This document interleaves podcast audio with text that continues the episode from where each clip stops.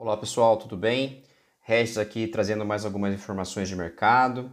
Bom, falando aí um pouquinho de leilões, pessoal, a ANEL aprova aí a realização de leilões de energia A-3 e A-4. É, esses leilões serão realizados em 8 de julho, com transmissão ao vivo aí pelo portal da CCE. Para a gente ter uma ideia, a EP cadastrou 1.841 projetos para o certame, que totalizam aí quase 67 mil megas. É, o início de suprimento do A-3 é janeiro de 24, o A-4 janeiro de 25. Os projetos eólicos solares aí totalizam em torno de 64 mil cadastrados, é, sendo que a possível contratação será na modalidade por quantidade, com prazo de suprimento de 20 anos. Os projetos hidrelétricos, um pouquinho diferente, 985 megas cadastrados e serão contratados por quantidade, com suprimentos de 30 anos.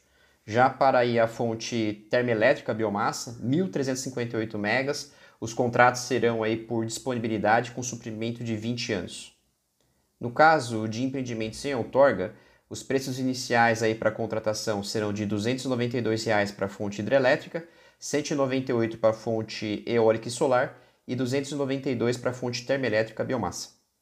Agora, é, para os, os empreendimentos aí, né, com outorga os preços de referências mudam um pouquinho, tá, pessoal? Serão de R$ 245,14 proveniente de PCHs e CGHs e de R$ 170,37 para a energia gerada por usinas hidrelétricas.